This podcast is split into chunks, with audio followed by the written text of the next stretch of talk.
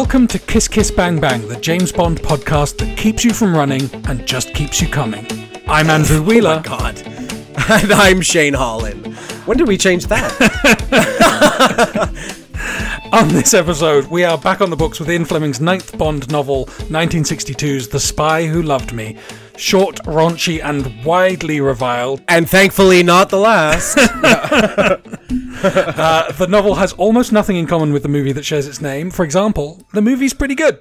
Before we check into the Dreamy Pines motor court, Shane, have we been up to anything very Barbie this week?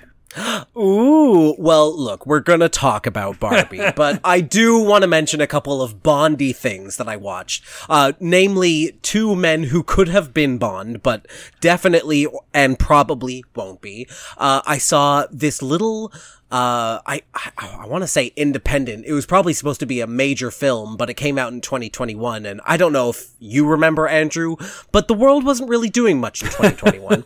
uh, it's called Reminiscence. It starred Hugh Jackman and a bunch of other people like Thandie Newton. Uh, and it's a little noir crime thriller set in uh, the near future where all of the ice caps have melted. There's been a, a gigantic world war. Uh, oh, the very near future. My, That's like next week. Honestly, yeah.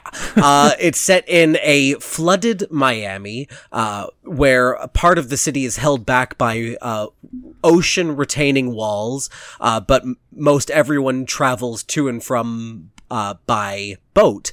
Uh, and it's just about a guy trying to find out uh, what happened to the short brief but intense love of his life. Uh, it read, it, it watched so much like an old, uh, what was he called? Like Mike Hammer? Is that the, the, yeah. Pulp, pulp novel series. It felt like a Mike Hammer novel, uh, on film, but in 2035. It was really cool. I was pleasantly surprised. Uh, I was really sick, so maybe that uh, tinged things. so we shouldn't also, judge you if that, it's terrible. yes, it, that's exactly right. That also explains why I sound a little nasally and congested on today's episode. But I, I would check it out. I thought it was really fun. Uh, there was some really uh, nifty, uh, near future sci-fi stuff happening in there. You mentioned it had two potential bonds. Was the other one Thandie Newton? I mean, honestly, She'd should be, be, yes, but she's also much like Hugh Jackman and Henry Cavill, who I'm about to talk about. Uh, they have aged out of the yeah. role, uh, as you and I have dis- has have discussed many times. Bond, our next Bond needs to be like 35, right? Yeah. He, he needs to be younger so we can grow with the character again. Uh, we don't need another 45 year old starting his career as James Bond. Uh, so anyways, Reminiscence, really fun. I really loved it. Uh, I've also been catching up on The Witcher, speaking mm-hmm. of Henry Cavill, uh, and that has been enjoyable, but not great. and I, and if, if you've been watching The Witcher, you'll understand what I mean. Yeah. Uh, it reminds me of not the last couple of seasons of Game of Thrones, but the se- the couple seasons before that, where it's like, ooh, this might be going off the rails in a bad way, and yeah. then we were proven right. Uh, so we're right in that sweet spot of like, this is fun, but it's not good. But let's move on to something glorious. Andrew, have you been up to anything Barbie this week? so we did watch the Barbie movie together. Um, I have not been back to watch it yet, but I feel like it's going to be in theaters for uh, at least another a while or two. I mean, um, this this weekend it passed the one billion mark, which yes. for is the first time for a solo woman helmed film, yep. which is such a caveat. Like, do, do we have a double? Women directed film that reached a billion dollars? I don't think so. no, I don't think so. Like maybe one of the Marvel films, I, the, like Captain Marvel was co-directed by a woman and a man, so maybe that passed a billion. But I don't know if I did. guess that's what they mean. Yeah. But honestly this movie was fucking fantastic. So much fun, so enjoyable, and so smart, and just, I mean, beautiful to look at, like so stunning. Um, you know we're we're big interior design whores on this on this uh, podcast. yeah, and uh, and yeah, I was I was in love uh, all the way through. All the Barbie Land stuff was absolutely perfect. A hundred percent. And even the LA stuff felt pitch perfect too. It was very steel girders and beach, uh, which are my aesthetic actually. So yeah, I loved all of it. Uh, it, it, some uh, a friend of ours uh, ronnie said you know it's a bit feminism 101 my response to that was well that's the reason why it it flopped in South Korea, and that shows you that we still need this movie. We still need feminism 101 Yes. to reach the the public in a way that has never been reached before. A billion dollars. That that's not nothing. That means that this is like the biggest movie solely about a woman, women, uh, that that we've ever had. It's really it's really beautiful that that that this is happening, that this has happened.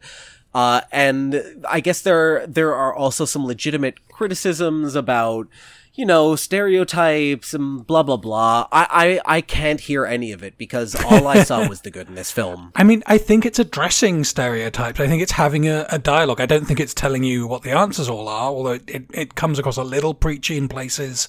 Um, but yeah, the know, ending has a bit of a preachy moment, but they're going to make they were going to make a Barbie movie anyway, and the Barbie movie was probably going to do well. So yes, great that it's feminism 101 because it could have been completely the other way. You know, if, yeah, you, wa- if you want to it take could the advanced just class, been Ken 101. there are plenty of other movies you can watch. Midge is played by Emerald Fennell, who uh, directed and wrote Promising Young Woman. Perfect movie for your feminism Mm, Love 102 promising young class. woman. Mhm. yeah. Uh, yeah, I mean, like, there, my god, there was a trans woman playing a Barbie Yeah. and it wasn't addressed. It just wasn't addressed. Like, Yeah. it just was. Isn't that beautiful that we can have this now and that this movie is as, as successful as it is? Yeah, it's it's so much. It's really fun, and the fact that it actually does say anything at all feels kind of amazing. You know, it, I'm Yeah. I'm still deciding what Barbie things I want to buy off the back of this because it's a merch bonanza as well, and it's kind of tragic. And I don't need anything, but I do want the Alan shirt, and the people doing the official Alan shirt have sold out, and I'm just mad about it, to be honest. Of course. Uh, I will say that my uh, Barbie Zodiac is Alan as a Taurus. uh, I'm very, very happy about that fact. And mine is the daughter, who is essentially a brat doll, so I guess that's that's accurate too. That's accurate too, yeah. For every episode of Kiss Kiss Bang Bang, we mix up a drink that matches the theme or mood of the episode. And Shane, what have you got for us? Andrew, I am so proud of myself, and I told you as much yesterday when we saw each other in the park. I created a drink, and it has a cute little name. Uh, it is a nod to Bond, this novel, uh, to our interests, to the bitter lemon, which uh, is mentioned. I coined uh, a cocktail called the Vespa Martini. So, You might need to spell that. that's V E S P A, Vespa Martini. Right. Uh, you're hearing me correctly. So I started with our classic Vesper Martini, uh, which is two ounces of Gordon's and one ounce of high quality vodka. Uh, I added two to three dashes of pine bitters and I stirred those in a shaker with ice. Uh, I uh, rinsed a chilled coupe glass with a half ounce of Aperol and I drank the little bit that was left over. Uh, I poured those stirred ingredients into the glass.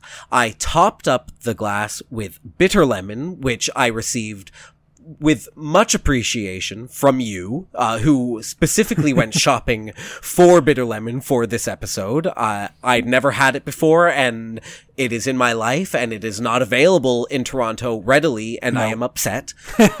uh, and I garnished my creation with a sprig of rosemary, with a lemon peel wrapped around, and a single cranberry. Wow. It is it is delicious. It is gorgeous. Uh, it is complicated, like in flavor. it has a lot going on, but they all work well together. The the pine syrup bitters, uh, obviously add this uh resiny kind of quality to the aroma and the flavor. The bitter lemon really balances out the mixture of boozes that are in this drink. The Aperol gives this uh, a lovely salmon rose color, uh, and the garnish is just gorgeous. I I think I'm in love with something that I made. Great, you're a mother. Um, I mean, that's that's a six ounce drink with a with a lot of soda in it. So the martini bit is a little bit of a. a oh yeah, yeah. It's not actually a martini, but it does have. I mean, hey, two ounces of Gordon's and one ounce of vodka is the recipe. Yes. the, the base recipe for a Vesper. I mean, come on, It's a pine this one to me. martini. Yeah, okay.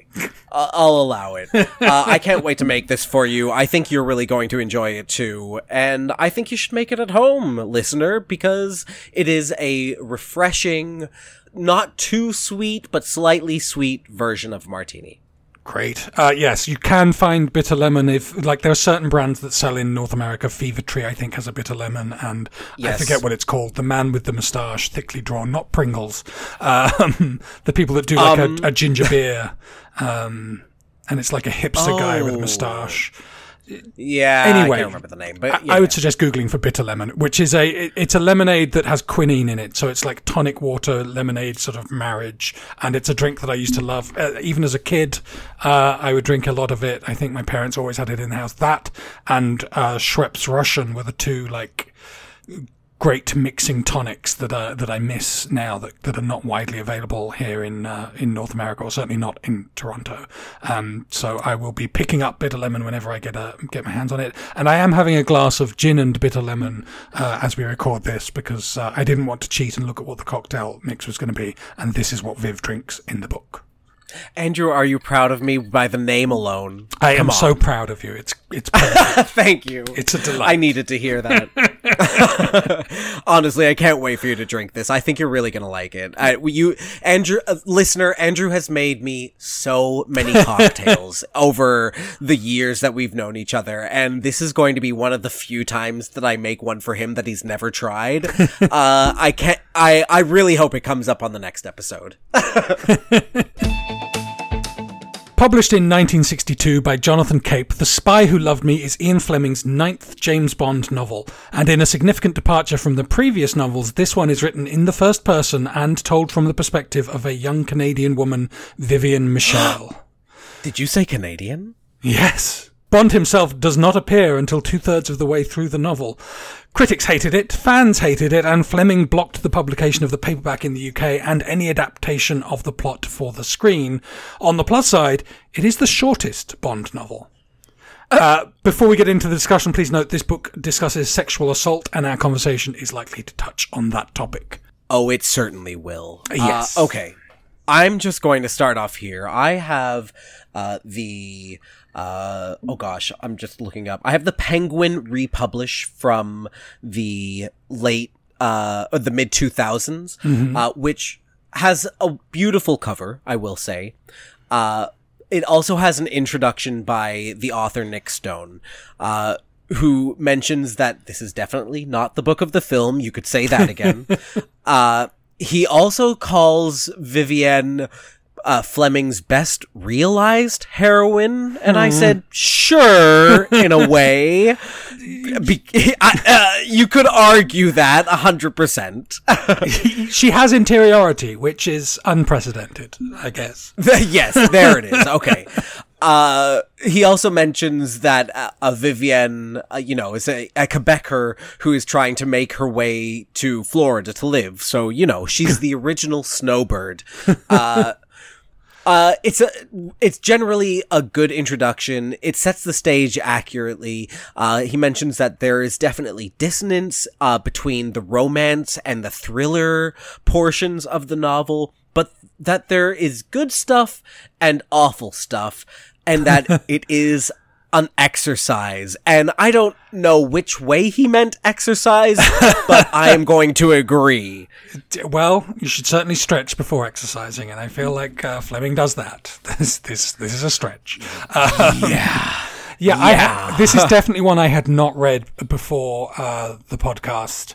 Um, though I know that you had described it to me in the past as being one that's like that you know is from a Bond woman's perspective, and Bond is barely in it. Um, so I knew to expect that much.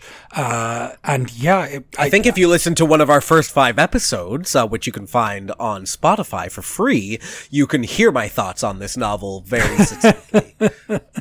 yeah, so I had some expectations, but still the book surprised me. Um, let's get into the details. I want to know how. Part one, me. Chapter one, Scaredy Cat. A young Canadian Oh boy, woman, here we Vivian go. Michelle, tells the reader that she has come to the Adirondacks to escape her life in London, England, as she's been left alone in charge of a motel at the end of the season. Terrified by a thunderstorm, she turns on the no vacancy sign to signal for help and is knocked out by an electrical surge. Okay. First things first. The first page of this novel says The Spy Who Loved Me. Ian Fleming with Vivienne Michel.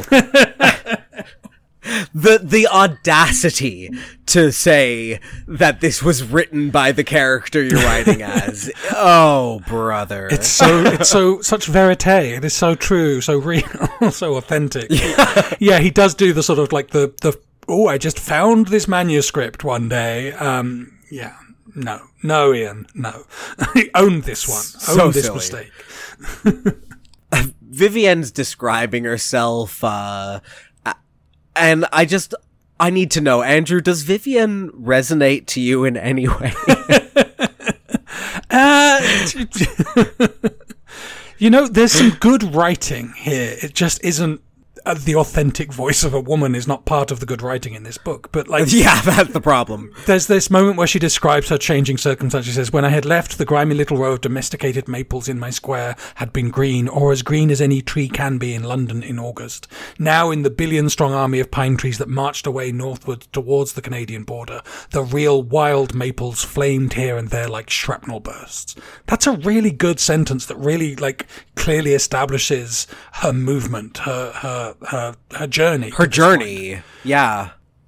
So, you know, she's well realized in the sense that she has a voice. Um, she's well realized in the sense that she has uh, a point of view. She just doesn't sound like a real woman at any point in this entire book. Well, she calls herself an attractive rat, which.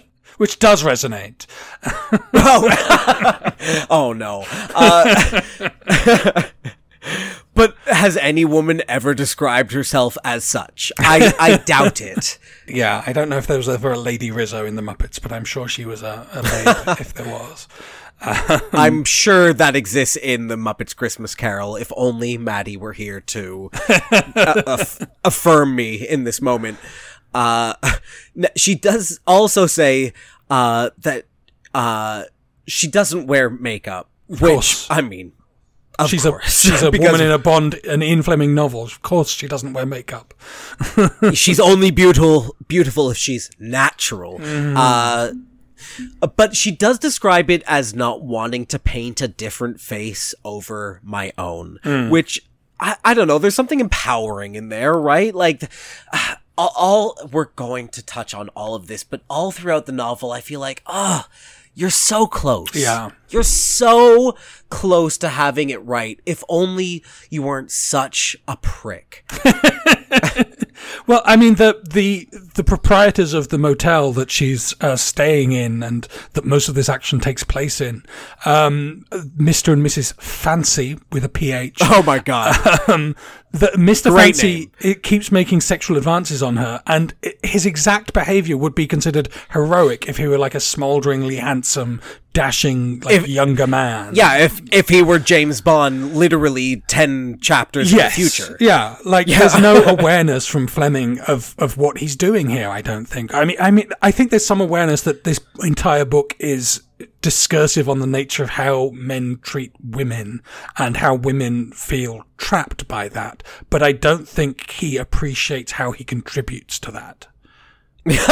Wow, true words have never been spoken. You've actually nailed it on the head. He has no idea that he is the problem. Y- Like you said, there is some great writing in here. I love uh, loneliness becomes a lover, solitude a darling sin. That that could be that's very poetic.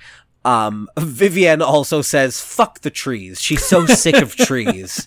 She hates pine trees. They are dark and stand very still, and you can't shelter under them or climb them. It's, radical to hate something as innocuous as pine trees, as beautiful as pine Yeah. trees. But Yes. go off, Vivian, go off. Go, you go, girl. Ten dollar a night motels. That sounds nice. That's uh, you can basically get a booth at the Triple X Theater for as much these days. Terrible place to spend the night. Um, Oof, but yes, the, the, the motel, it's that weird sort of. I mean, they actually don't call it a motel, they call it a motor court because she says motels are seen as seedy. Um, so they changed the name. Of course they do. Uh, motels are still seen as seedy in all kinds of ways. But this one, like, is right on that cusp between glamour and seediness. You know, it's that sort of yeah, you know, we're talking literally about mid-century modern um, motel culture. We're talking about sort of the early American days of the road trip of the, you know, she she mentions in a later chapter, or maybe it's in this. No, it's in a later chapter. The roadside attractions that she passes Yes. by. Like there is a culture and a and a a fascination here that that Fleming is is nailing right at the time when it's hot. it's like it's like a decade before Easy Rider, which is all Yeah. about the the death of that culture, really.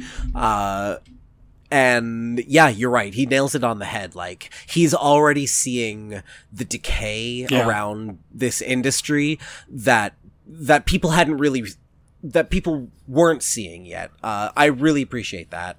Okay, is it because I know what's to come because I've read this novel, or is everything incredibly telegraphed from chapter one? I don't know. I think I didn't know exactly what was going to happen. I didn't know. Yeah, the the Phanceys and their role in this story. I, I don't think was like obvious to me. I just thought, oh, this is this is a terrible man, and and as the book goes on, we will meet at least four other terrible men in Viv's life, including the the mobsters. Including James Bond. Mm, Well, that would be five, uh, but yes, arguably, or maybe certainly. Um, I mean, he's a terrible man. He's not too terrible to her. Uh, that, okay, yeah, this is true. Um, so yes, like it's it's setting up. uh, It's part of the motif of the book, for sure. Um, this is the shortest novel, and I'm already worried that this is going to be our longest episode. Chapter 2 Dear Dead Days. Vivienne stirs and attempts to calm herself.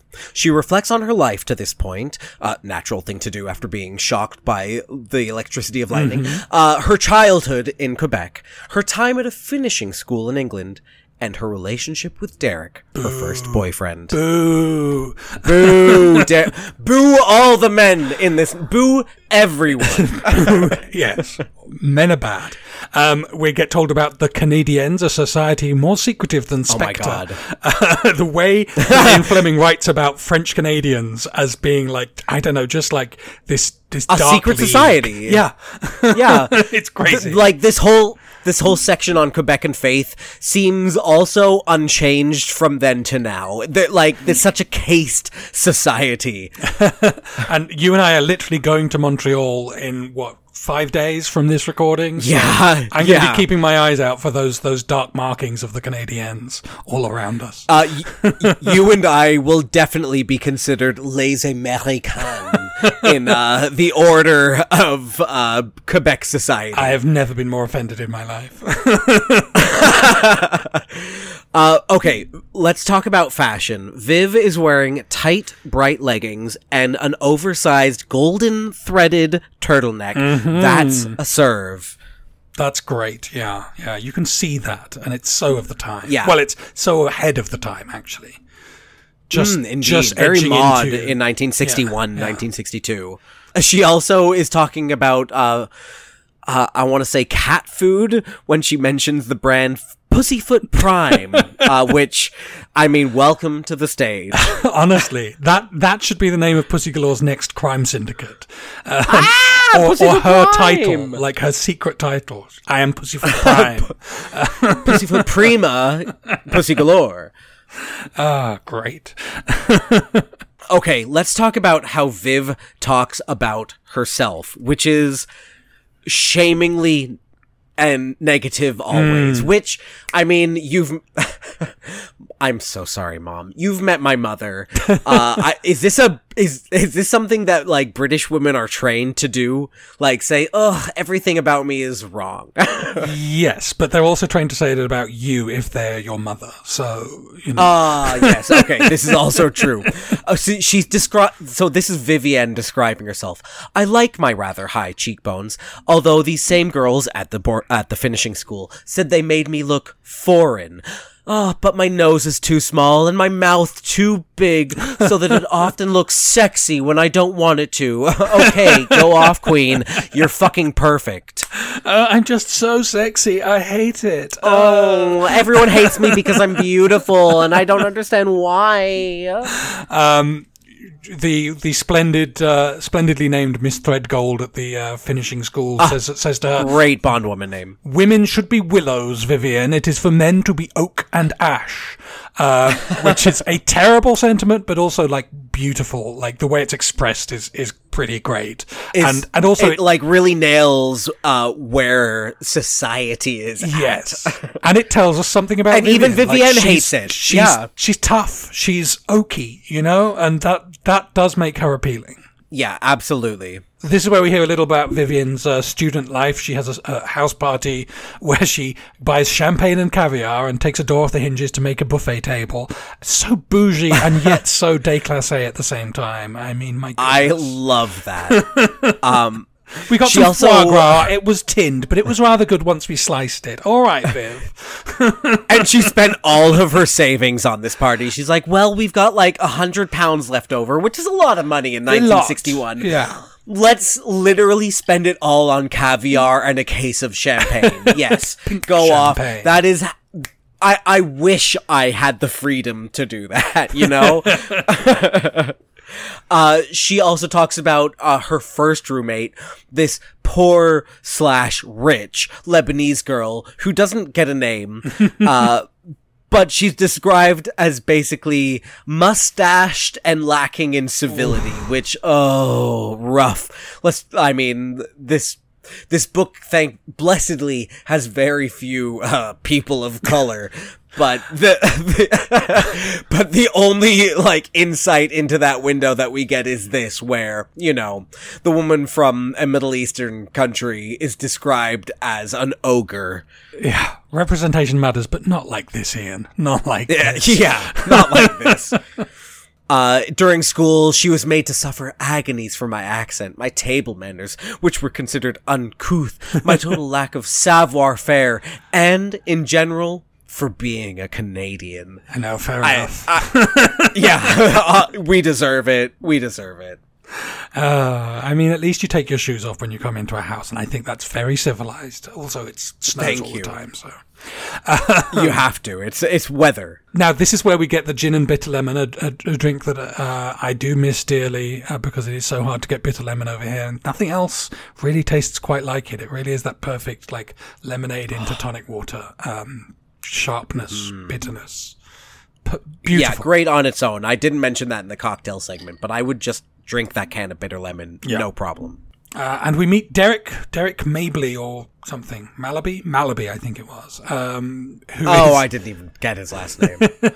and, and when she meets him and he asks her if she wants to go off together, she says, I said yes, largely I think because he was tall. Yeah. Yeah. Yeah, we've it. all made that mistake. Uh, I'm gonna say that she should have stuck with Susan Duff, oh, for sure. her second roommate, who sounds li- like okay, her and this girl like became fast friends, and Susan's met her parent, or sorry, Viv met Susan's parents, and they went on holidays together. It sounds like they were in a really successful relationship until Vivienne decided to try it with a guy. yeah. I mean, it, it's a disaster, but that's such is heterosexuality, you know? Yeah. Chapter 3 Spring's Awakening. Vivian recalls her courtship with Derek. At the end of summer, Derek pressures Viv to have sex with him for the first time in a box seat at the cinema. They are caught and thrown out. Oh my god. I hate all of this, first of all. The, this chapter is one of the many chapters that sucks. That is just hard to read. Because Okay, first of all, I will say there is like so much truth in her experience. Like, Right. you know, so many women are pressured for their first time. Yeah. Uh, and I say this as a as a man or a mask person, a masked non-binary person who has not had this experience. But from everything I've ever heard from women in my life is that they don't want their first time to be their first time. They are told Right. that their first time is going to be their first time. So that is true Yeah. and it sucks. And he acknowledges it. But like you said earlier, Ian Fleming is so much part of the problem that all of the language that he uses to try and convey this situation just makes you feel even worse. Yeah. Yeah, Fleming clearly, like Fleming is aware of the truth of Vivian's experience. Um, it does ring very true. It does feel authentic. And, and well, how does Fleming know this woman's experience? You know, she even talks about how the, the sex she had was painful rather than pleasurable. Well, so Fleming has spoken to someone. Um, you know, that is not something know, that was I'm being taught in schools in the in the 50 or in the 20s, maybe 30s when, Yeah. when Fleming would have been in school. I, it would have been 20s, yeah. I, I, I'm thinking that this was written around the time, like, just before his last marriage failed. like, it feels very much like, uh, here, let me get you interested into my life. Tell me what it's like being a woman. uh, and he got all of the wrong lessons. Right. Or he just Like, used it as like inst- an information dump. Like he's like, oh, okay, I- have these Yeah. are good notes. Truly that's what it feels like. Like the the biggest telltale he- telltale here and throughout this novel is Viv is so worried about being seen as quote unquote easy Yeah. as as a sexual being. Like that is her biggest worry. And i think i don't know. I, again I, I i don't know. I- I'm guessing as a person in this world, most people want to be seen as sexual, but with uh, uh, ownership. Yes. Uh, like they own their sexuality. They get to choose when to be sexual. That's never mentioned. Like Viv just doesn't want to be seen as a sexual person, and she is. She's a very sexual person. yes. I don't. I, I, I, I, don't want to say I'm losing the thread of what I'm saying. I'm just getting flustered. No, a big part of this book is about Viv's desire. You know, she clearly and she wants love and she wants sex and she wants to bone handsome men. And but she's also like forced into these. she hates herself. Yeah, she she hates she hates the fact that she is a sexual person. She's she frets in this char- uh, chapter about losing her virginity. Um, the the first time that she gives him a hand job, like not even not even the first time they have Yeah. sex, but she she jerks him off in the cinema, the same cinema that they, where they will later try and consummate, Caught. so to speak. Um, and she says, "I had lost my virginity or some kind of virginity," um, and it just makes you very God. aware of like virginity is this constructed idea. But yes, giving someone a hand job is a sex sex act.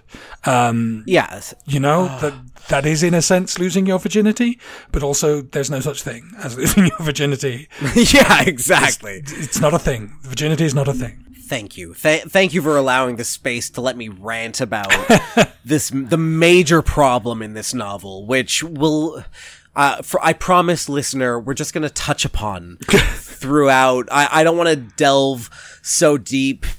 Uh, we we there's some things there's some more things we need to talk about, but let's just accept the fact that this is not a good book, but there's some good stuff in here that is worth talking about. It's not feminism 101. That's for sure. that this is this is negative 101 uh, okay I love that he brings her to the theater and she thinks, "Oh God, is this where he brings them?" Like, as if, "Oh yeah, he's he's got a lot of hand jobs in this booth." Before. yeah. I also want to bring back the term "getting tight" instead of like getting drunk or getting wasted. Like, mm, I want to get tight tonight, But also get which would be a change. Oh, filthy little swine, Shane. you infatuated goose. These are quotes from the book, people. Uh, Get with it. Read the book. Uh, the whole section on him trying to get a condom is hilarious. Uh, like you have to remember that these two are 17 years old, Yeah. uh, and that this boy is worried the girl behind the counter is going to ask him what size. like I legitimately laughed at that part. Yeah, that feels very true as well. Yeah.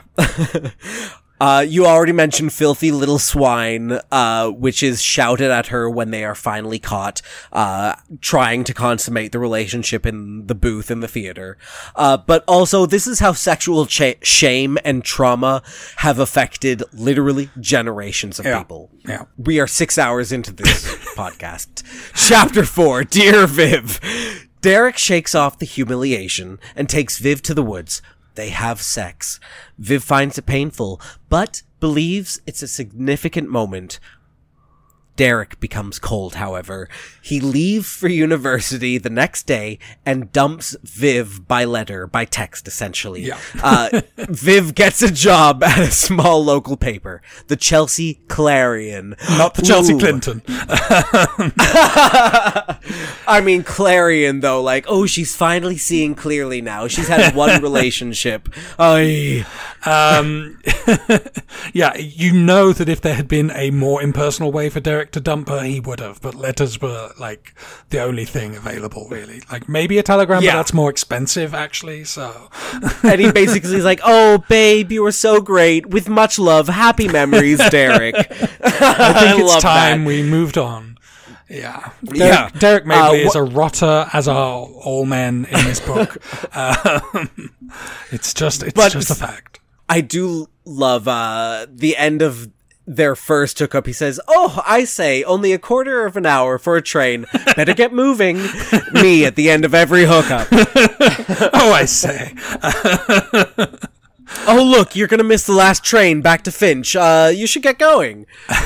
and again, we're in that that sleaze slash glamour. I, maybe that's not the right word, but like the sort of there is this thing of sleaze being both disgusting and and arousing or stimulating. She's having sex in a like grungy boathouse where she thinks a lot of other people have had sex before her, and and she's disgusted by the whole experience. But you know the the place she needs to get to is where she feels she can choose to have sex with a tall man she's not particularly attracted to mm. in a in a nasty boathouse. Like that's that's sexual liberation.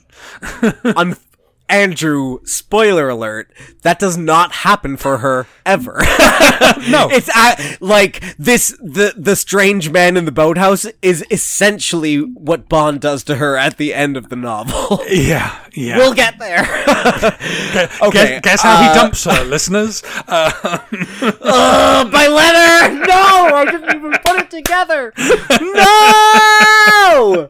Oh wow, that was a genuine revelation. Oh my god.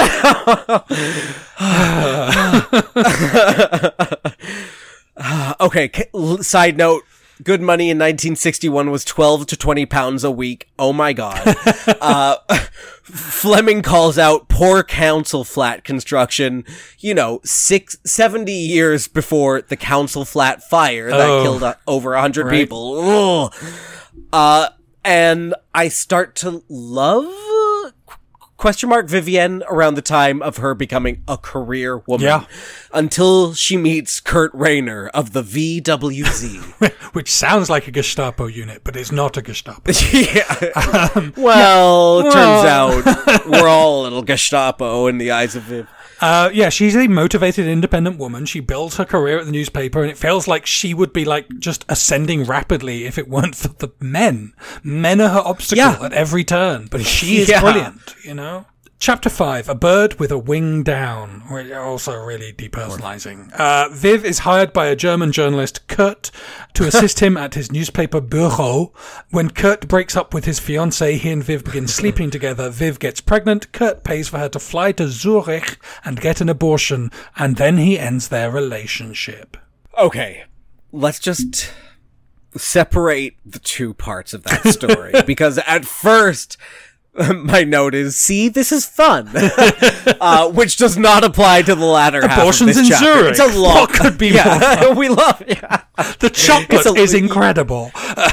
yeah uh, uh, the views are beautiful Oh. uh, okay Yeah, to there are two parts for. to this very long chapter. I love that she's an English journalist working for a West German paper during the height of the Cold War. Why is this not part of this Bond novel? Like, there's a Bond film in here. It's just utterly wasted by this weird thought experiment.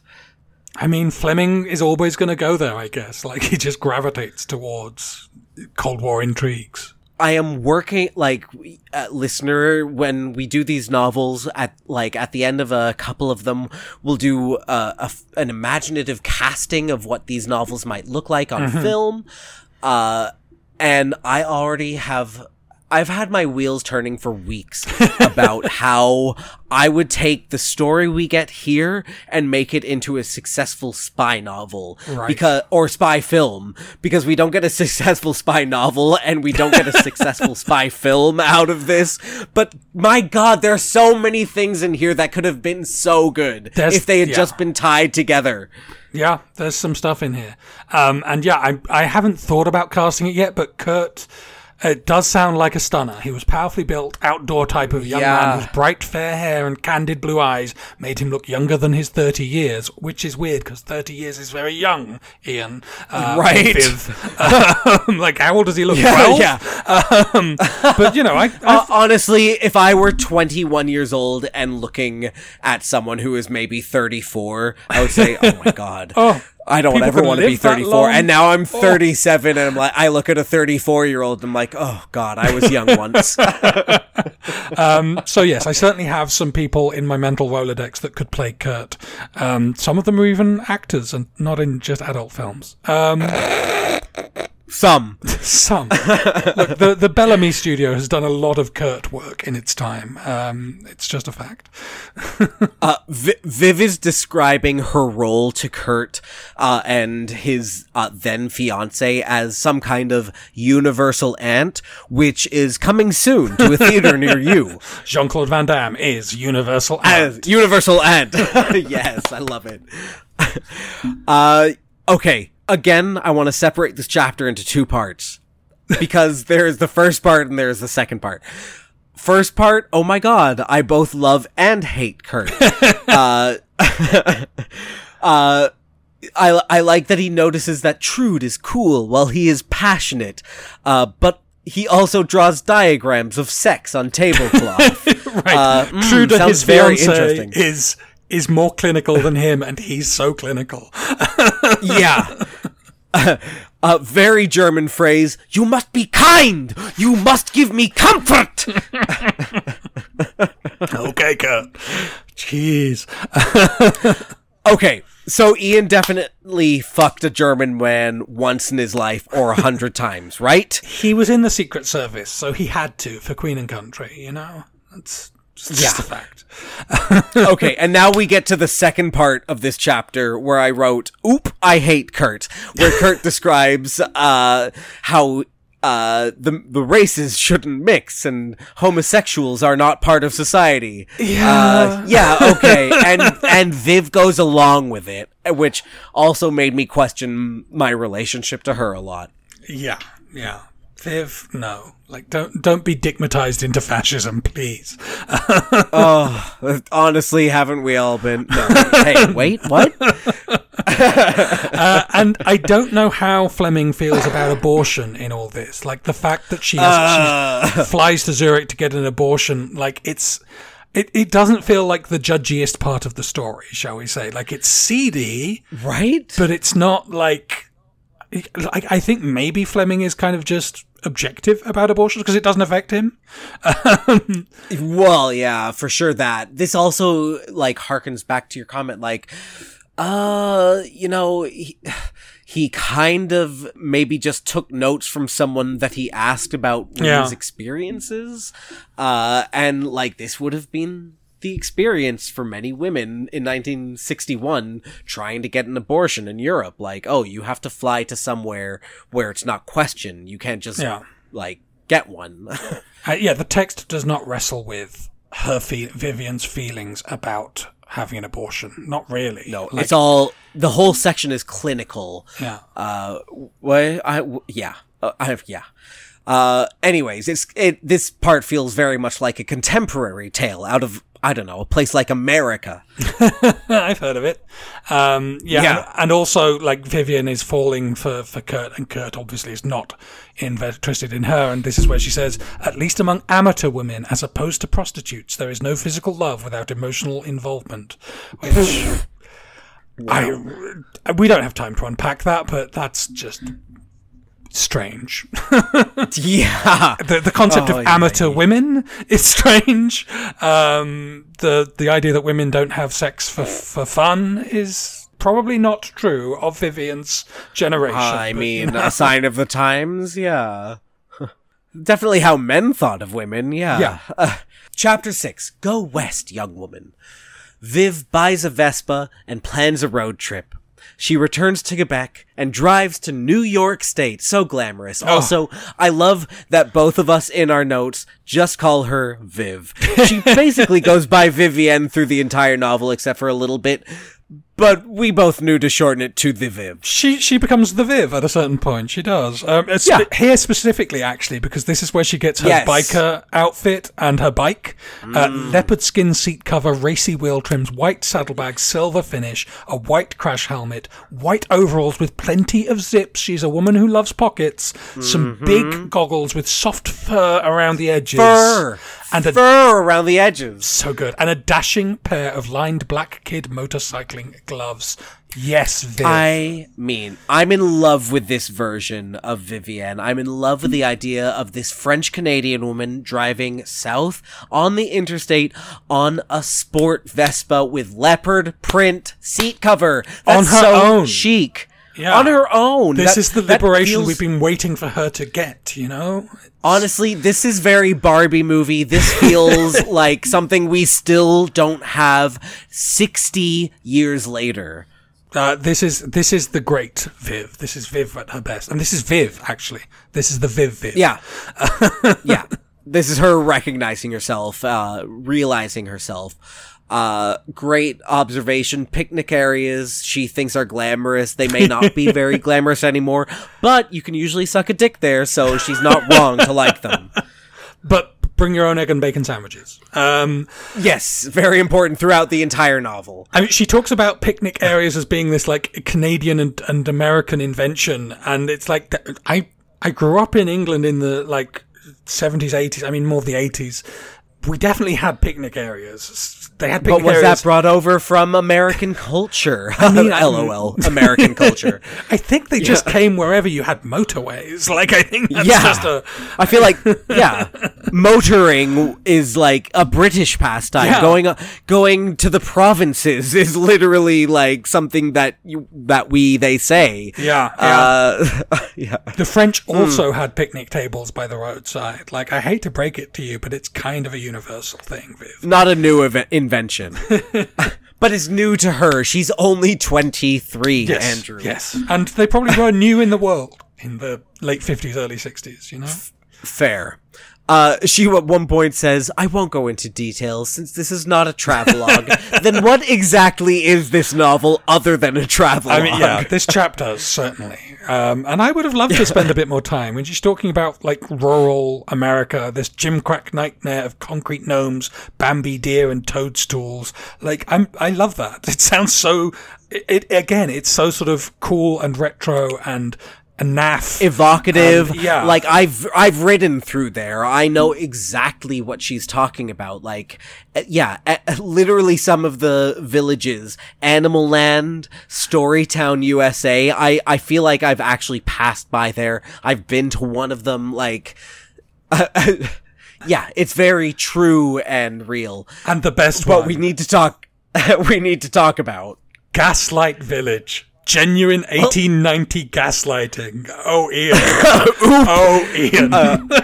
the home of my ex, Gaslight Village. Uh oh, Ian Fleming knows a bit about genuine 1890 gaslighting. He really does. Yeah, certainly. The the truest part of the novel so far. The whole book could have been called Gaslight Village. Uh, oh, Lord. part two Them. Chapter 7 Come into my parlor. Viv recalls her arrival at this motel two weeks earlier. The receptionist quits, and the managers, Mr. and Mrs. Phancey, offer Viv the job for the last two weeks of the season. Despite Mr. Phancey's repeated unwanted sexual advances, Viv accepts the job and agrees to stay on one extra night, alone at the motel, in order to return the keys to the motel's owner, Mr. Sanguinetti. I wonder what Mr. Ooh. Sanguinetti does for a living.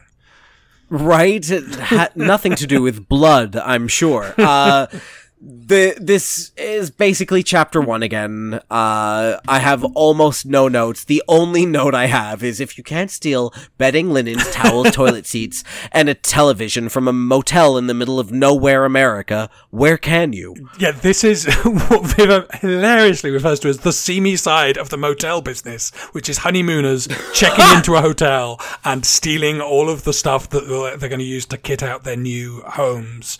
Um, it's like, no, no, no, Viv, that is not the seamy side of the motel business. Uh, this is Yeah, this is she's- so she's pretty young.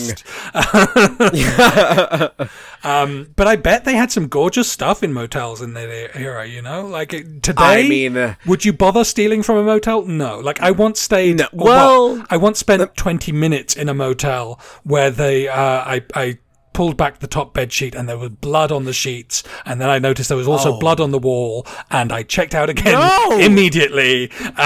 Um, I did not want to. I did not want to steal anything. That was a motel between Toronto and Montreal. So let's not have the car breakdown, please, uh, Shane. I'm having a panic attack for you right now. I once stayed in a motel in San Francisco and just chose not to question the bleach stains everywhere. Yeah, I, I, I don't, I don't want that. Like, I'm big onto vintage and secondhand and used materials. I don't want anything out of a motel.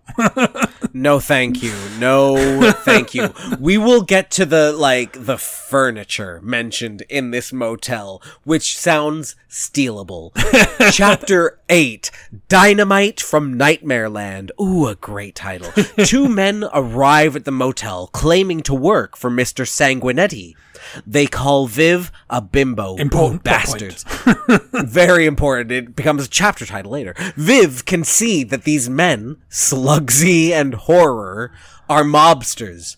She knows her life is in danger. Classic Ian Fleming grotesques here. Um, the, the, Yeah. the more attractive of the two of them is tall and thin and almost skeletal, lips thin and purplish like an unstitched wound. I mean, that's evocative. Yeah. Uh, also that he has, like, he has capped teeth, poorly done, as if it were done, uh, in, I don't know, insert racist, uh, country. Right. Uh, or, or, or, yeah, insert racist trope here.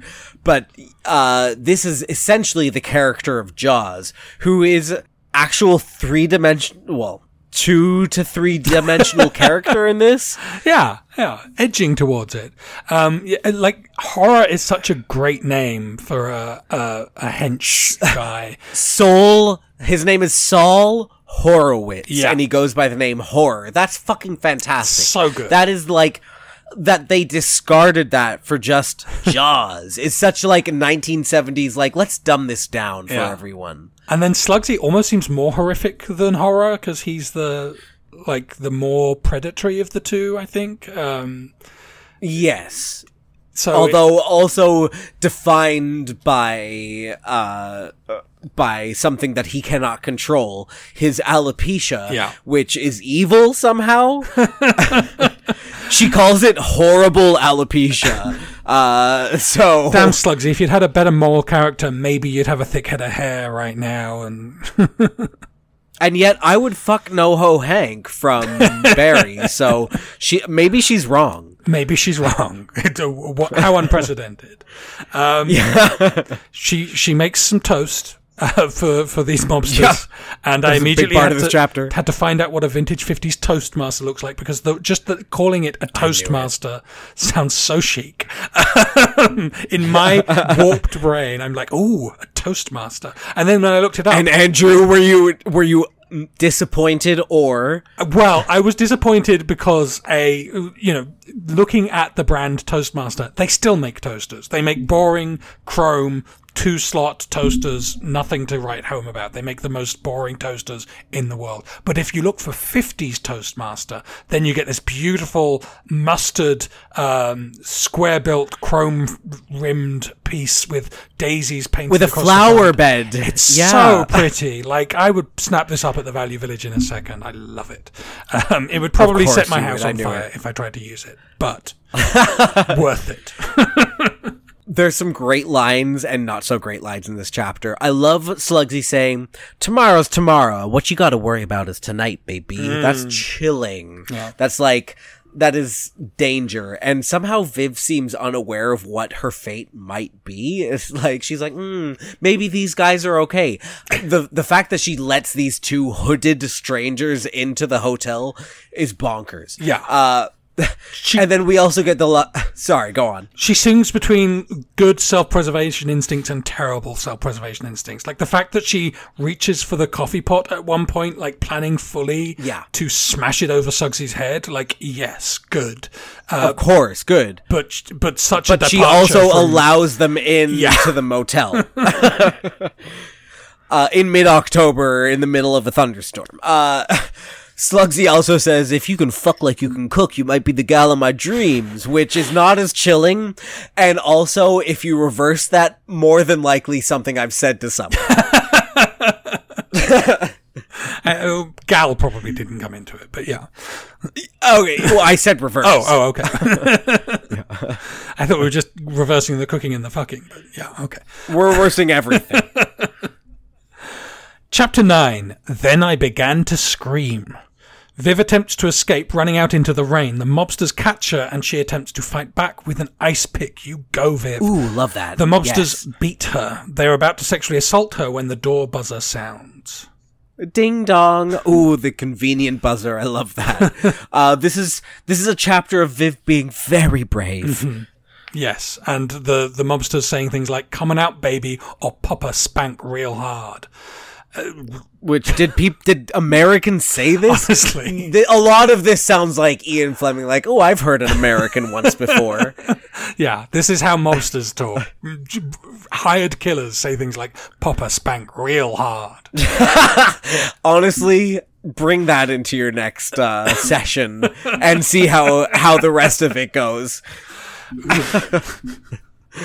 well, that'll be the end of it, actually. So never mind. Uh, she does say, "I'd rather die than have you touch me," and I said, "Atta girl," which is also, I mean, horrible of me to say. Well, and we get maybe the worst. Well, no, I thought this would be the worst line in the whole book. But Oh, there's, a- Andrew, it gets there's bad. so much worse to come. But she says, slowly, almost caressingly, he began to hit me. Oh. Like, what an extraordinary thing for a man writing a woman's voice to put on paper. Just Uh, eroticizing well, it- her assault. Do you think that's worse than this? But in a curious and shameful way, the beating I had been given had in some mysterious fashion relaxed me. I mean, Swedish massage. That- it's just the same, really. what is going on in this man's head? It's, this is fucking awful. Th- like, it, it is just so hard to read a chapter of this poor woman getting the shit beat out of her and then dumped naked in a shower. It's like truly, th- this is almost as bad as the live and let die chapter that I didn't read. Right. Yeah. Um, you know, Fleming does do a good job of making these characters menacing, of creating this this fear, this desperation in Viv. Like the that is the strength of this middle section of the book. Is that you know Yeah. she's she's more well realized here, I guess, because she's a experiencing and reacting in the moment to to things. It's less internal, it's less reflective, um, and b because Fleming does know how to write you know fear. He does know how to write danger. Yeah. Yeah, it that is what works here. Uh and honestly, like one of the first times I've ever felt this way in a James Bond novel, like thank God James shows up because Right. I couldn't handle any more of this solo tale Yeah. of this woman's horrible life at the hands of men. Boy, is uh, is the the next 5 6 chapters going to throw me for a tailspin. Part 3 Him Chapter 10 What's that? An Englishman has arrived at the motel looking for a bed for the night. Viv quietly informs the man that Slugsley, Sluggsy and Horror are mobsters who plan to kill her. That's a mouthful, Sluggsy. the Englishman introduces himself to the mobsters as James Bond and says he's a quote unquote policeman. A cab. Uh, Wasat, definitely the worst chapter title in the book. Uh, yeah. really phoning that one in. Uh, I love that she takes one look at James and her first immediate thought is, ugh, not another one. Right. Because, god damn it, she's right. She's right. Her first instinct is right, but then he smiles and It's she's like, correct. Oh, oh, Oh. no, mm, maybe I could fuck him. um, yeah, Bond, as described by a horny external narrator, he was about six feet tall, slim, and fit looking. Mm. The eyes in the lean, slightly tanned face were a very clear grey blue, and as they observed the men, they were cold and watchful. The narrowed, watchful eyes, watchful twice in two sentences in, in that's not good. okay. The narrowed, watchful eyes gave his good looks the dangerous, almost cruel quality that had frightened me when I had first set eyes on him. But now that I knew how he could smile, I thought his face only ah. exciting in a way that no man's face had ever excited me before. I mean, honestly, been there. I get it. I totally get And it. Ian Fleming has been there before. I mean, that's what yeah, we're learning. 100%. yeah, I, I don't doubt that for a second.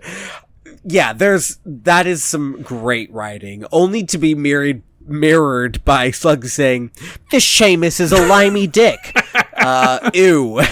If you do have a limey dick, please consult your doctor immediately. Yeah, there's a great clinic here in Toronto called HQ. You can get tested for limey dick as well as many other things. Uh, Bond says to Viv, "Promise not to tell anyone about uh, this very top secret story and my part in it." Uh, and then she goes and writes a whole book about the experience. Which then Ian Fleming finds and publishes. You jerk, Ian. Um, I, yeah, I at don't. least he gave her credit. That's true. That's true. I don't believe that Sluggsy and Horror would ever have let this man stay. I feel like they should have just pulled out a gun straight away and shot. Shot him right then and there. Like, yeah, Mr. Sanguinetti is coming over the next day. They can deal with it later. You know, it's fine. Uh, as we learned, they already have the solution. like Yeah. they know what's going to happen to this place. Yeah. Uh, that not, yeah. Uh, l- look, plot points. We we got to get him in here somehow. Yeah, we've got to force all these people into this room together so that we can play out the story. Um, also, a note here: professional killers do not smoke. Uh, Bond is the exception, apparently. Uh, but Yeah, the professional killer who makes a mark everywhere he goes. Chapter 11 Bedtime Story. Bond tells Bond in Toronto. Oh, Bond tells Viv the story of how he came to be in the Adirondacks. He was assigned to protect a Russian defector in Toronto from a Spectre assassination squad. Bond took the place of the target to draw out the killers. He killed the lead assassin in a shootout, then took a long drive to report on the case to Washington. okay, Andrew. Why is this not the novel? Why is this not the movie? So good. Why is this? Why is this not a thing? I, I when I tell you that the wheels have been spinning, this is why, Andrew. We have got to get a Bond film filmed here.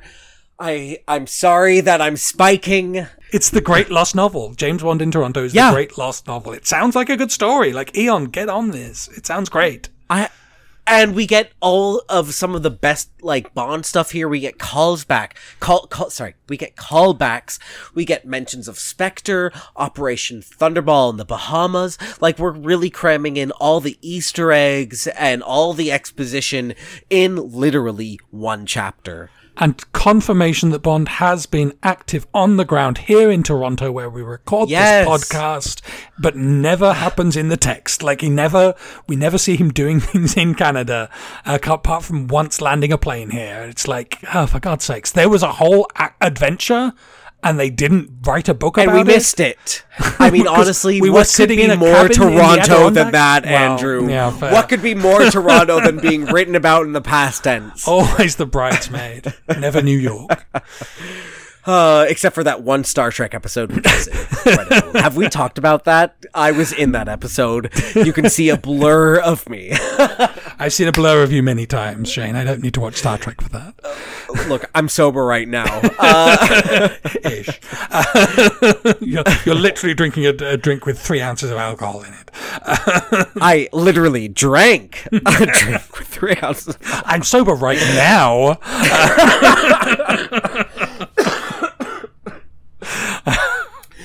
Pardon me, I'm dying. Okay, anyways, we could have had a whole Bond story about James Bond fighting alongside Mounties, hunting Spectre agents who are hunting a double agent. Yeah. But instead, we got this and a 70s remake of a late 60s Bond film. honestly. Um, so we hear him say, "Well, you know, they've been do- having a lot of trouble in Toronto. It's a anyway a tough town." yeah, no shit. Jesus Christ! I mean, really hoping Olivia Chow can turn that around because apparently it's been seventy years now. Having a tough go at it. Um, on what a th- like we get what could have been a thrilling action sequence with a submachine gun spraying from the hip of a German slash Russian agent and Bond firing in a Z pattern as he gets down on one knee, kind of like the gun barrel sequence. Did the gun barrel hmm. sequence come from this novel? Maybe. Maybe, maybe. Um, we also get another glimpse of Bond's like secretly progressive views. Like his reputation is not this. My first note. but yeah, yeah. Good to know that Bond is anti-war. And she's saying, "Oh, they ought to hand the, over the world to younger people haven't, who haven't got the idea of war stuck in their subconscious." Yes, and he says, "Yes." don't but he also says don't spread your ideas too widely or i'll find myself out of a job. So he's still a capitalist and Yeah. still a cop so he's still a bastard. Chapter 12 to sleep perchance to die my favorite chapter So title. good, so bad and so good. I love it. it's it's both. Bond and Viv retire to Viv's cabin. He kisses her and she kisses him back. He gives her a gun to sleep on to put under her pillow as she sleeps and heads out to assess the situation. Viv tries to sleep but wakes to find Sluggsy in her room. He knocks her out. She wakes again to find the motel on fire. Bond has rescued her, and he explains that the Phanceys intended for her to die in the fire as part of an insurance scam. There we go. There was the plot this whole time. um, Yeah. There's a lot going on here. One thing is Bond calling out the, the, the mobsters for, for not actually being insurance agents. And he says to them, by the way, are either of you bonded? And I thought, do you want to be? Wink, wink. Uh, uh, I'm Bonded? bonded. uh, uh, he uses toilet paper as a door wedge, which seems impractical. That's not going to keep anyone out. And doesn't keep anyone no, out. no, not not for a second.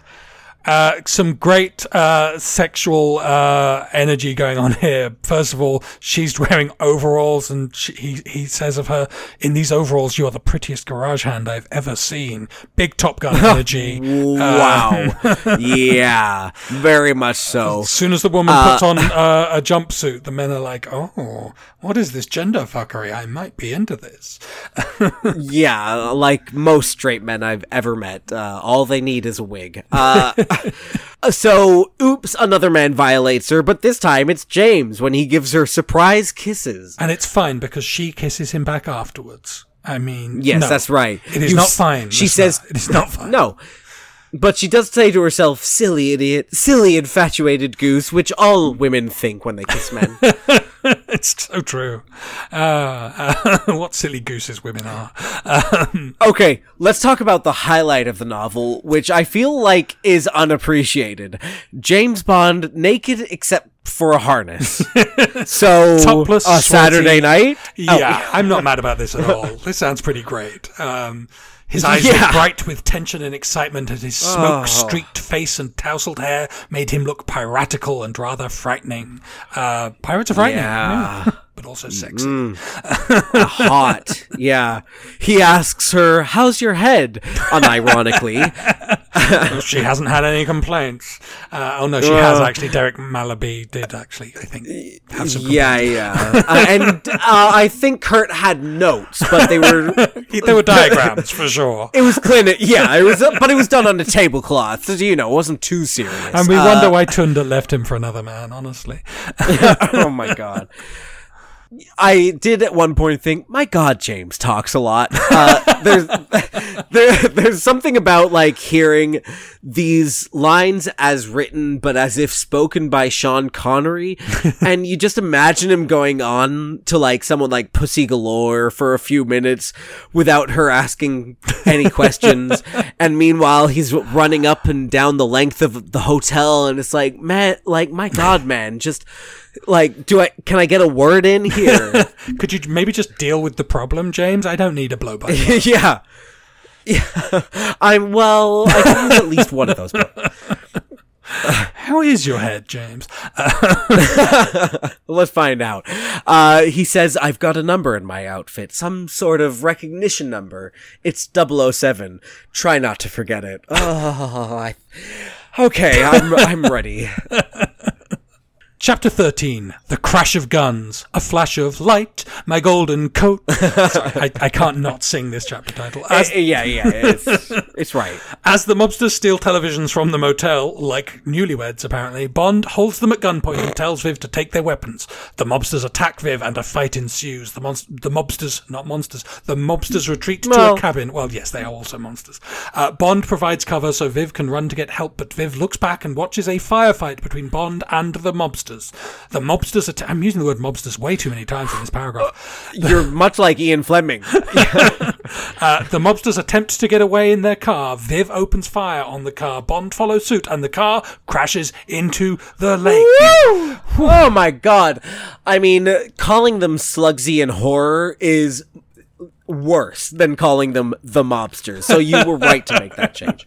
Uh, this was the second time that Fleming uses the word gimcrack. So I had to look up what the fuck that meant. and whether or not it's offensive. yeah, the, yeah, truly. Uh, and I don't know if it is offensive, but it does mean poorly made yet deceptively attractive, which you could use mm. to describe this novel. And quite or myself. That's a real gimcrack, Shane. Um, I, um, did I read this wrong, or did Bond get a TV set thrown at his head and it just sort of bounced off him? Oh, yeah, that's exactly what happens. It gr- the TV grazes his forehead somehow. He's just got a little cut, a little a little boo boo yeah. being hit in the head by what must have been like a fifty pound television set, like a big crystal yeah, thing. Like, like th- this isn't the kind of TV we have now. Which actually, if you did throw because of the sharp angles and corners could probably give you a little cut on your forehead. These yeah. things are monsters. They weigh a hundred pounds. They are the size of a small goat. Yeah. uh, Book Bond still doesn't like to kill a man in cold blood, a problem that the movie Bond yeah, very really weird. doesn't have. Yeah, not one bit. Uh, we do get like a really cinematic fight scene here that yeah. I don't think. I, you know, I was thinking actually if if there is any recreation of any of this, it's actually Quantum of Solace. Hmm. Like the whole uh, oh, hotel yeah. catching fire and Bond having to save a woman from the fire is the the last act of Quantum of Solace. So That's maybe true. we did get an adaptation, uh, which is equally problematic. so it's still never been done correctly. I, I, could well imagine Matthew Amalric's character trying to steal a TV set from his own compound in the last moments. He was yeah, he was that yeah. naff villain, you know. I could see Elon Musk doing the same thing. Uh, yeah. It all works. Great line here, which uh, really connected with me. Uh, the black wings of emergency blot out the sky, and there is no past and no future. I, I mean, that is truly like, if you've ever been in a traumatic situation, yeah. that's what happens. Uh, and yeah, it, that, it, God, for all of this novel's faults, and there are more faults than there are positives. Yeah. Like, that is something that he nails on the head. The feeling of being in a really stressful, anxiety ridden situation. And then we also get the best line of the book, which I almost chose for my. Uh, maybe it. Ah, do I save this? Is this the best line? No, I'm just gonna say it. For a moment, he was caught in the car's great lights as he stood there, the sweat gleaming on his naked chest, and fired in the classic stance of the dueler, as if at a charging animal. Oh my god. oh my god. Oh my god. This is this is it. Like this is what we've been asking for. Fleming can write erotic content if he's writing about a man. It's when a, man. woman is involved that he loses it. but everything falls apart. Yeah. It's oh god.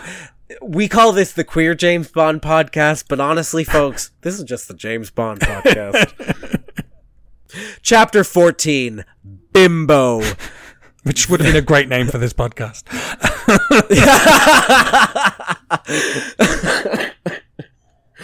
Viv and Bond retreat to one of the surviving cabins. They take a shower together, then have sex. In that order, Viv experiences her first orgasm. Viv decides she's in love with James Bond. Ugh, been there. After a night of sleep, Viv wakes to see Sluggsy at the window. Bond wakes and shoots Sluggsy dead. Bond explains what bimbo means. They go back to bed. I love that he Sluggsy, whoa, jump scare, shoot him dead, and then like, oh, let's let's let's have Oh. another couple of hours. Just yeah, yeah. Like, are we- honestly, that's like pretty horror movie. Uh, like that's that's a trope that we have come to accept. Yeah, But maybe we shouldn't. and honestly, like, are we sure that horror is dead at this point? Because On- I, they I did, didn't see him dead. they did not check. Like, they just saw the car crash into the lake, and they're like, "Well, that's that done." Turns out, no. That. Um, but nope, they kill Sluggsy, and then they're like, "All right, back to bed." Um, terrible, terrible spycraft. Uh, okay, this is the worst writing in the novel Oh, in so many ways. First, we get James saying, "Well, you might as well learn how to wash a man if you're going to be a nurse eventually." Uh, When did she say? Did she say she wanted to be a nurse? She wants to be a journalist. Oh, well, she. Uh, look, it comes up in conversation. Oh, I don't know how to explain the line, but she's like, she's envisioning her future, and right on cue, he says, "You might as well learn how to wash a man." Oh my god! and and then we get, I think, the line that devo- defines the novel. Yeah. All women love semi-rape. Jesus fucking Christ! This is this is not good, Ian. This is not okay. This is not No. right. This is not. I, I mean, we've talked This about is- it before. Like there is there, you can have violent sex fantasies all you like. You can enact scenarios with a consenting partner, but it's consenting. No one loves semi-rape, and there is no semi-rape. There is just rape. There's just sexual binary, assault. yeah. Like, uh, it is one of the few things in this world, actually, which is, uh, you almost. Uh, uh, this is not a defense of what he's saying. You almost understand what he's trying to say because Right. he say, says it in the next line. Like everyone wants the fantasy of being taken, yeah. but his language doesn't know what he's saying, and you don't believe that he believes it. Like Yeah. you, you believe that like he he's absolutely projecting what he does to women onto a female character, Yeah. eh, which is evident throughout this entire novel. Like this is what a man thinks a woman thinks, plain and simple. Yeah. uh, which excuses all of the awful, horrendous, bad behavior that women, that that men exhibit here in real life, in fiction. Uh, like it is just so horrible. And I said earlier, like this is how generational shame and trauma are built on sexuality. Well, hey. Here he, he has put it in literary form, like for all of us to see. men not only thinking they know what women want, but overruling what a woman might actually say. You know, not listening to a woman's perspective because they think they already know what it is. like you have to imagine that he spent days talking to his for now wife saying like okay so what do you think a woman would say in this situation or like what would what would you do? What blah Right. blah blah blah blah and, and this was his conclusion. This is his thesis. This is chapter 14 of 15 so this is like this is the outcome for this character for this story this is what she thinks and it is there was such good shit in here andrew like this could have been a great novel but he throws it all away Yeah, the the the sex politics of Ian Fleming not not something that needs to be uh, taught in schools. Well, maybe just as a No. warning. Yes, a warning, absolutely. Uh, speaking of sex politics, uh, she says, I thought that perhaps one ought to be a nudist. She's saying this as she's watching him, like, just rearrange things around the apartment naked, which I love, but perhaps only under 40. I said, James, don't ever get fat. Fuck you. Honestly, Fuck you. honestly, Viv, you really lost me at this point. yeah, uh, everything was going great until now. Don't be old and fat and gross, James. Um, Ugh. Uh, and we finally get to her. She, having been called a bimbo by these uh, gangsters the whole time, he she asks James, "What what exactly is a bimbo?" And he says, "It's gangster language for a whore." Is it? Oh, okay. Have I have I not understood what bimbo means my entire life? Because that is not what I thought bimbo means. I uh, look. Hey, he's right about everything, Andrew. Uh, especially knowing what a bimbo is. If I- anyone's ever hired a bimbo, it's Ian Fleming. Like I thought it was just like a sort of ditzy, kindly, but not too bright girl. Like Uh, honestly, I always thought there was a connotation of, and I'm sorry for the language, but easy as part of being a bimbo. Like, yeah, But being easy doesn't make you a whore. Free loving.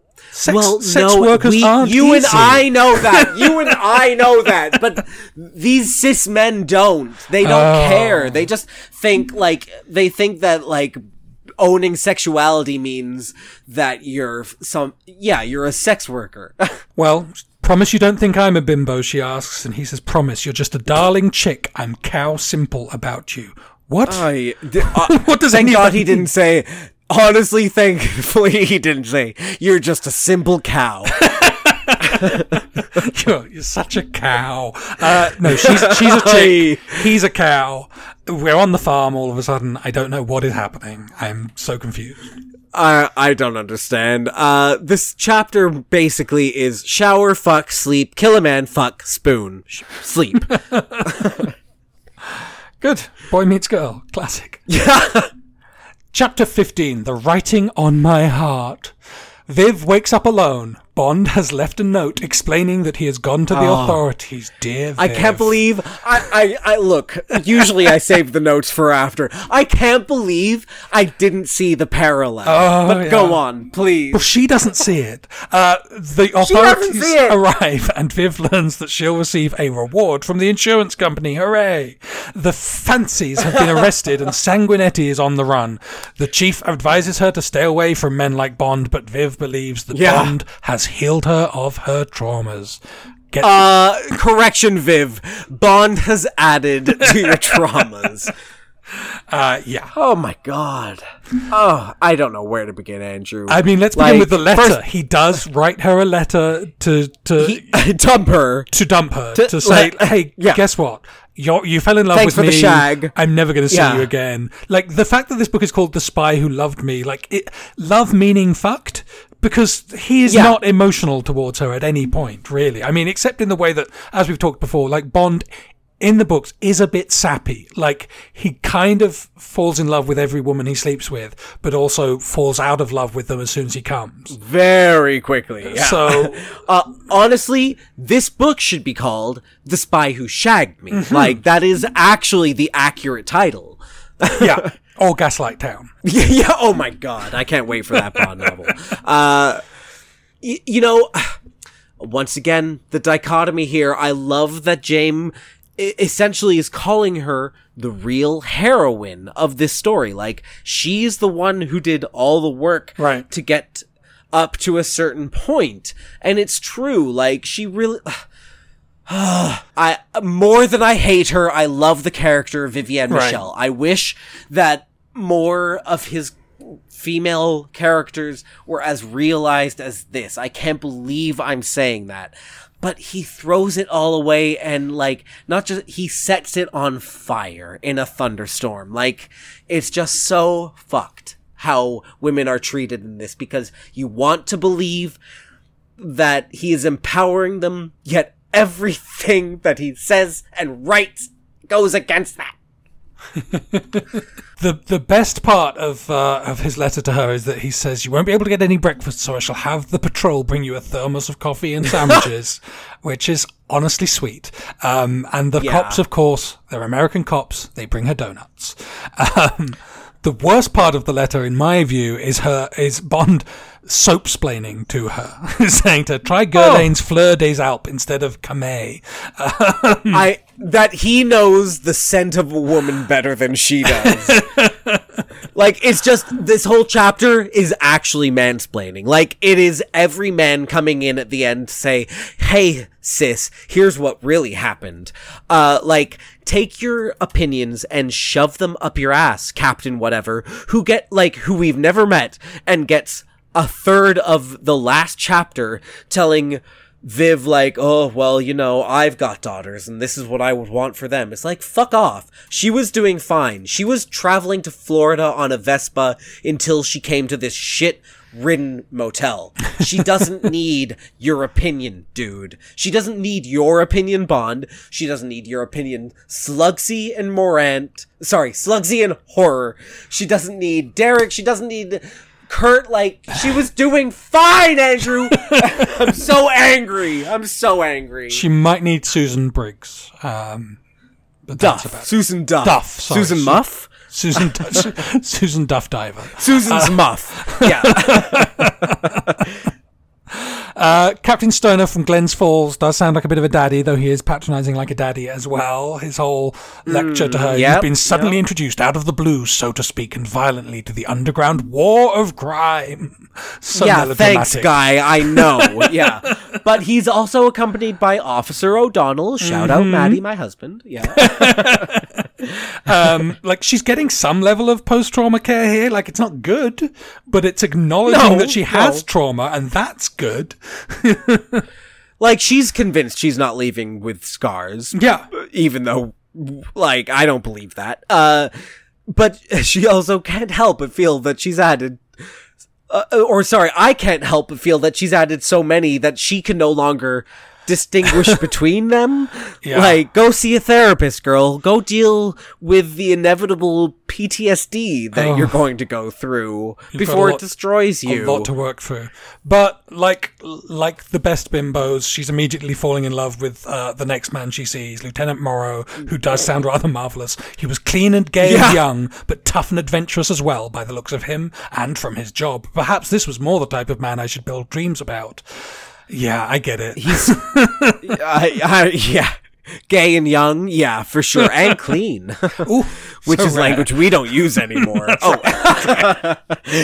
Uh, sorry, yes. Uh, how we use Oh my it. Use it in a sentence. yeah. Uh, I use the uh, Olay de Guerlain to clean myself.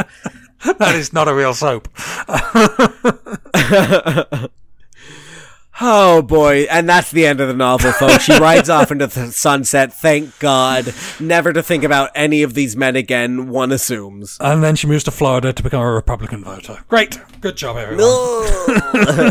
Let's talk about everything that Bond eats and drinks in the novel, shall we? Which ain't much. He's not in the book very long. He has eggs, bacon, and coffee, And probably some jam and toast in between. maybe. And he has two Benzedrine. Well, we do know. And coffee. Yeah. I mean, at least it's not uh, two Benzos Benzedrine and- and a champagne. yeah. Which is, what's the name of the cocktail? we would call it a Notre Dame de Paris in my house. Uh, that's- Right, thank you. That's not Yeah, a yeah. real cocktail. That's just what we call painkillers and wine around here. um, Uh, Benzedrine and coffee sounds like it's even worse, honestly, to me than champagne. Like, I mean, if anything is ever going to shoot through the back end of you, it's two Benzedrine and coffee. Well, let's get into Okay, the highlights and lowlights. We- Hey, oh, I'll tell you a low light: two Benzedrine and a coffee. No, uh, the, the highlight for me, Andrew, Toronto, first of all, Yeah. the Bond novel that we're never going to get, but also women, sorry, woman being badass. Yeah, love Viv, hate Viv, love Viv. Uh, James Bond in Yeah. Toronto is my highlight as well. Uh, what about the low light for you, though? what? Uh, no shock here. Ian Fleming's whole attitude to women and sex so uh, effortlessly articulated, and in some sense unintentionally articulated through this novel. Like it's just disturbing. Yeah. I chose the articulation in particular. Women love semi-rape. Uh, that is, that's, I mean, honestly, when I, the, the very first time I ever mentioned this novel on this podcast, that is the only thing I could remember from that novel. And that carried me through this reading. And here we are. Here we are.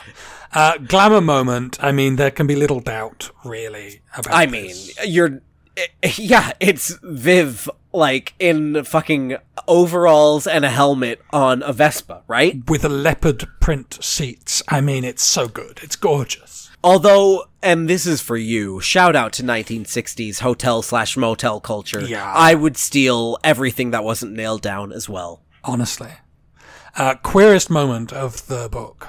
Ian Fleming, uh, doing research by hooking up with German men. Honestly, intrinsically, Viv is a vehicle for Ian Fleming to get horny about his famous creation, and uh, that's pretty gay. yeah. Uh, okay. Sexiest moment, and there's some not so sexy, sexy moments, and there's some sexy, sexy really? moments. So what was your choice? We are, I, I think we we are very closely aligned on this book, which is Mm. is uh, interesting, but uh, maybe it's because it's so short, or maybe it's just unambiguous the, what the the highlights and lowlights are. But sweaty, shirtless, strapped up James Bond, that's pretty. Oh good. yeah. A Bond shirtless wearing just a harness, And shooting at a car barreling towards him. Dirt on his face, his eyes bright, in the tousled hair, Yeah. glaring, but you know he can smile, so he's hot. Uh, yeah, I mean, that's the hottest moment. That's something that's never been recreated in the films, and something that needs to be recreated right now, frankly. Best line? Okay, I hadn't mentioned it during the, the our talk through, but I love this line because you could take it out of this novel and it works. The true jungle of the world, with its real monsters, only rarely shows itself in the life of a man, a woman, in the street, but it is always there. You take a wrong step, play the wrong card, and fate's game, and you are in it and lost. Lost in a world you'd never imagined, against which you have no knowledge and no weapons, no compass. Honestly, Andrew, I've been in a situation like that mm-hmm. recently, and oh my god, it rings true. Like sometimes you just find yourself in a place you didn't expect to be, and you ha- and you don't know what to do, and you feel really lost, and you hope for a way out, and it's beautiful. I, I honestly, it's beautiful that I found a way out.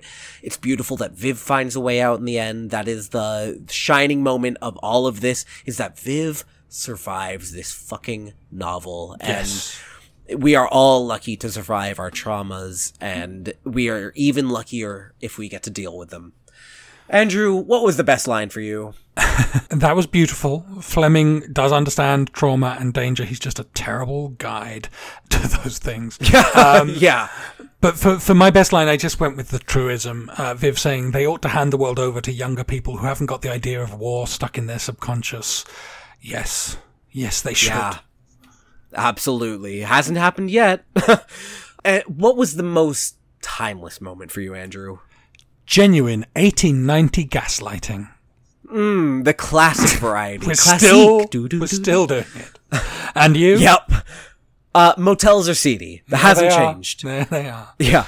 Uh, and last, Andrew, if you could pick the cringiest moment, what would it be? The cringiest moment in the Bond canon, possibly. Any sentence that starts with the words all women is already problematic, but this one really screws up the landing. Like, holy shit. Yeah. Yeah, holy shit, in such a big way. Uh, yeah, I, I couldn't nail it down, so I just said anytime Viv starts talking about her sexuality, like, just brace yourself. Andrew, would you tell people to read this? Oh, no? I feel like we've done the work for all of you.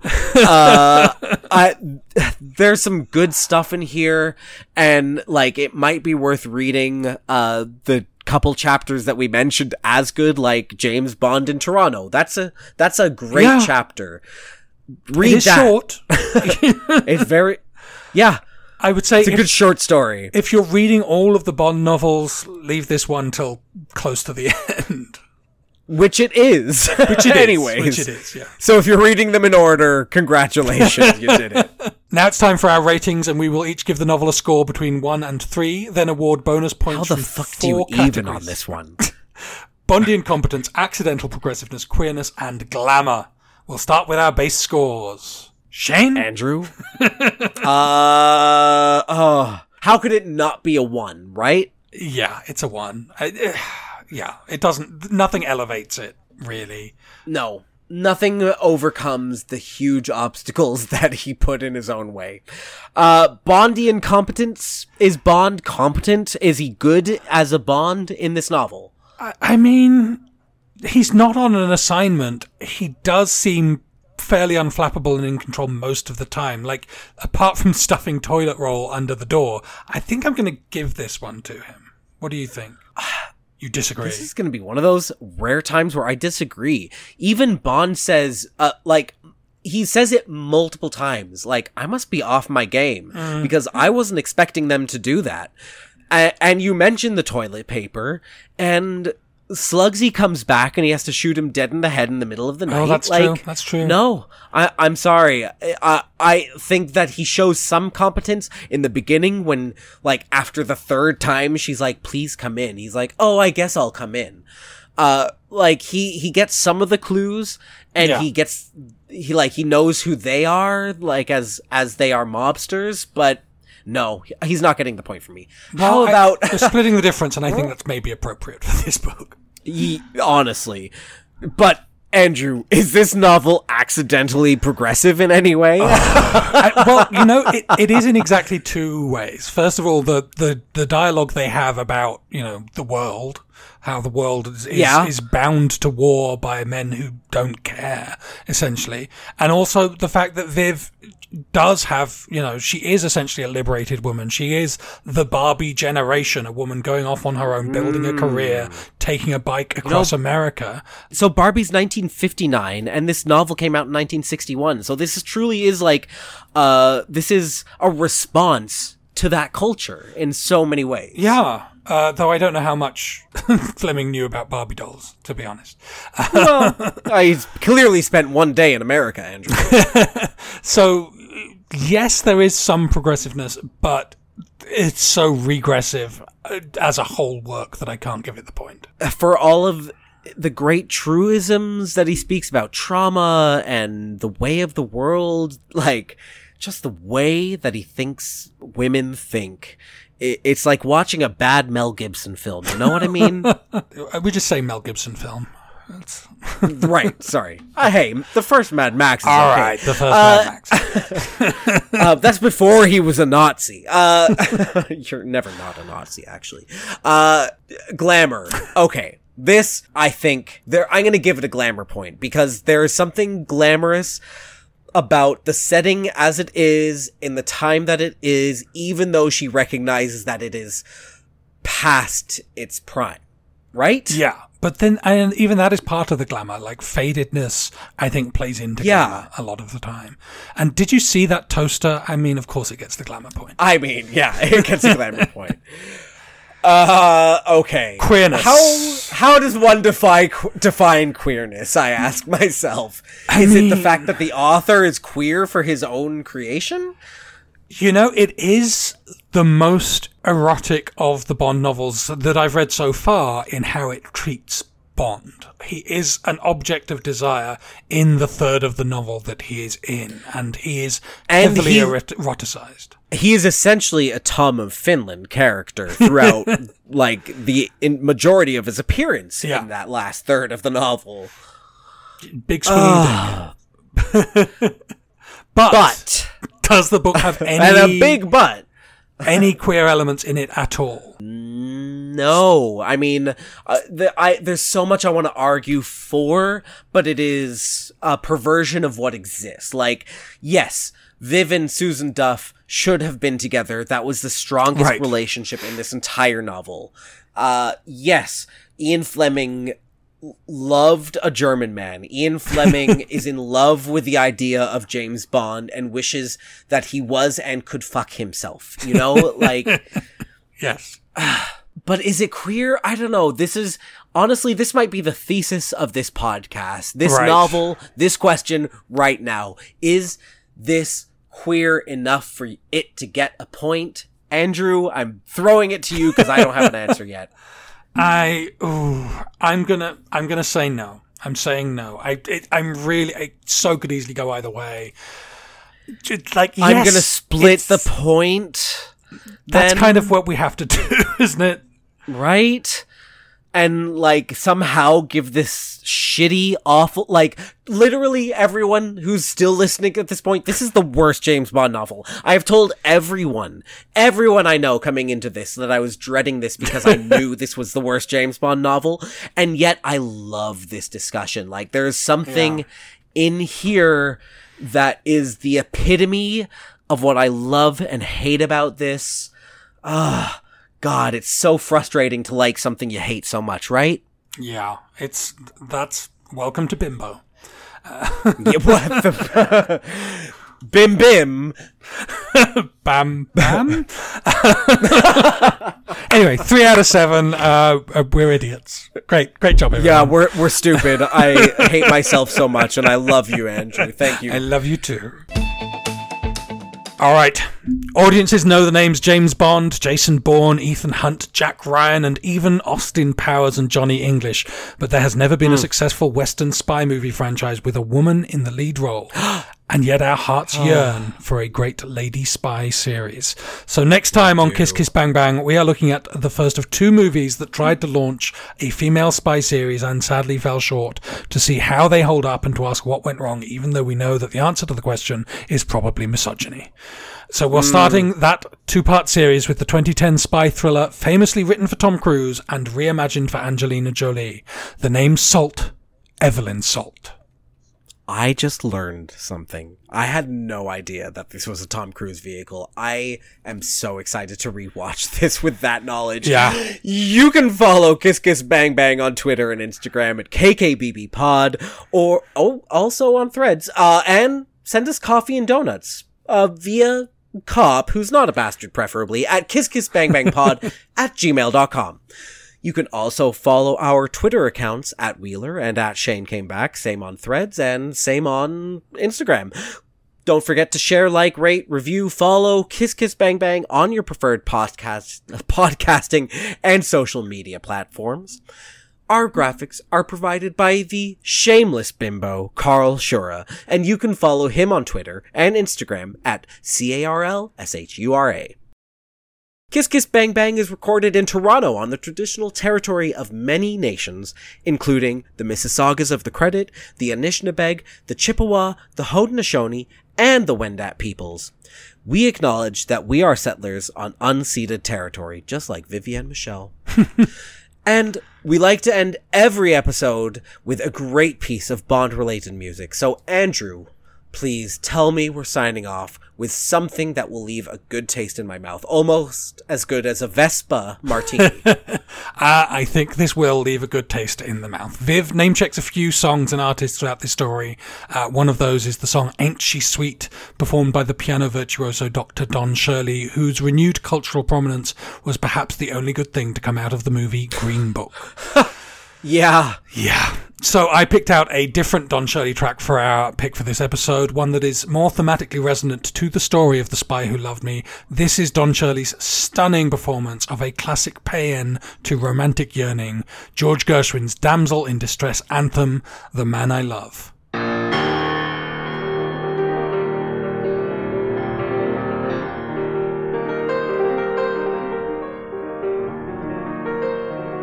Oh my god. I love this. It's one of my favorite tracks, one of my favorite songs. This is queer. Yes. Yeah, I mean, this is 100% queer. Uh, this feels like it fits in this novel. Like I can I can hear this music making the novel better, you know? Yeah. And also it's just a stunning piece and yeah, it's moving, it's really beautiful stuff. He's he was never the spy who loved me, but he was the man I love. Oh, what a great way to end this incredibly long episode. Uh, if you stuck with us all this time, thank you so much for listening. And until next time, kiss kiss. bim bam. Sorry, bang bang.